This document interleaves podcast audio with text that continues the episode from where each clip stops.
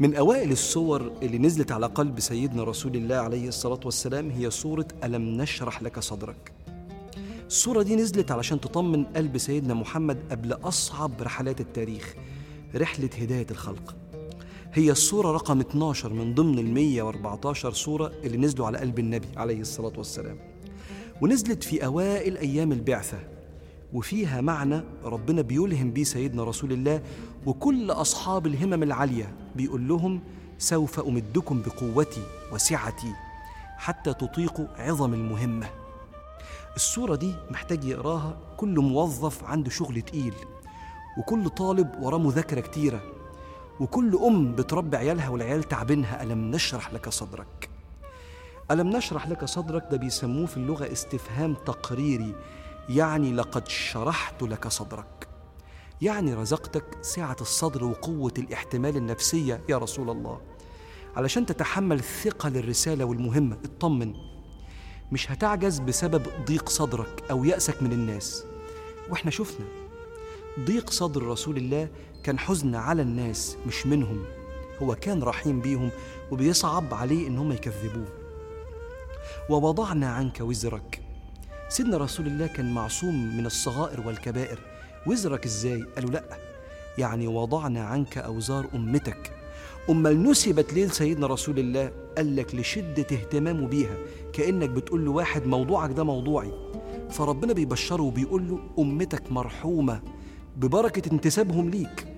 عشان كده سيدنا رسول الله بيقول إن الله تجاوز لي عن أمتي. ما حدثت بها أنفسها ما لم تعمل به أو تتكلم.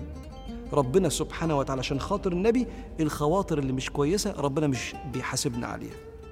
فعلا ووضعنا عنك وزرك يعني أوزار الأمة لشدة اهتمام النبي الذي أنقض ظهرك. نقض الظهر كناية عن شدة التحمل وثقل الهم اطمئن يا محمد. إحنا هنرحم الناس عشان خاطرك. يا من تحمل هموم العالمين. كان يقعد يقرأ القرآن صلى الله عليه وسلم ويبكي عند كل آية فيها ذكر للناس. فسيدنا جبريل يقول له ما يبكيك؟ فيقول أمتي أمتي. فربنا يقول لسيدنا جبريل أخبر محمد إنا سنرضيك في أمتك ولا نسوءك لا تبكي.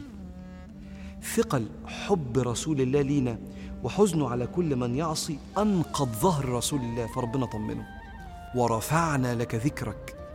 كل صاحب رسالة وعلى رأسهم سيدنا رسول الله ليه قيمة كبيرة قوي عند ربنا. لأنك أنت يا صاحب أي رسالة مهمة في حياتك أفنيت عمرك في شيء يرضي صاحب الأمر جل شأنه.